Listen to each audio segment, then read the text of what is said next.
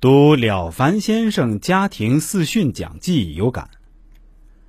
前段时间我去中山黄埔出差，两次路过一报恩寺庙，觉得甚为有缘，遂进去拜访，见到了了凡先生家庭四训，翻阅了一下，觉得很有道理。今天仔细拜读了，感觉收获甚大，对一些问题的看法有了新的领悟，特作笔记如下，跟大家分享一下。我就分成十二点来说说吧。一，命由天作，但是福是我们自己求来的。一个人的命运，一部分是上天决定的，还有一部分是自己可以把握的。二，一切福田不离分寸，这个需要一定的人生经历才能真正领悟到。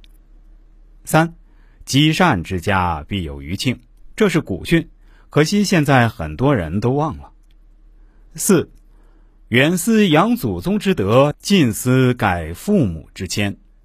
上思报国之恩，下思造家之福，外思济人之急，内思贤己之邪。五，现行虽善，而其流足以害人，则似善而实非也；现行虽不善，而其流足以济人，则非善而实是也。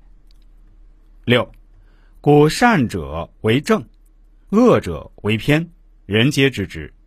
以其善心而行恶事者，正中偏也；以恶心而行善事者，偏中正也，不可不知也。第七，故志在天下国家，则善虽少而大；苟在一身，虽多亦小。第八，第一与人为善。第二，爱敬存心；第三，成人之美；第四，劝人为善；第五，救人危急；第六，兴建大利；第七，舍财作福；第八，护持正法；第九，敬重尊长；第十，爱惜物命。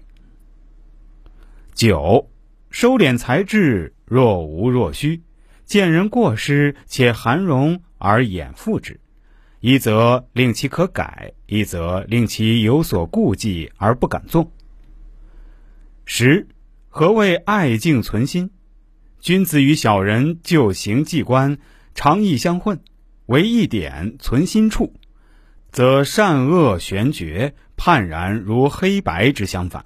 故曰：君子所以异于人者，以其存心也。君子所存之心，只是爱人敬人之心。十一，满招损，谦受益。这句话我相信大家都听过，但是要真正在生活中做到，真的也是蛮难的哟。十二，古语云：“有志于功名者，必得功名；有志于富贵者，必得富贵。”人之有志，如树之有根。立定此志，须念念谦虚，臣臣方便，自然感天动地。而造福有我。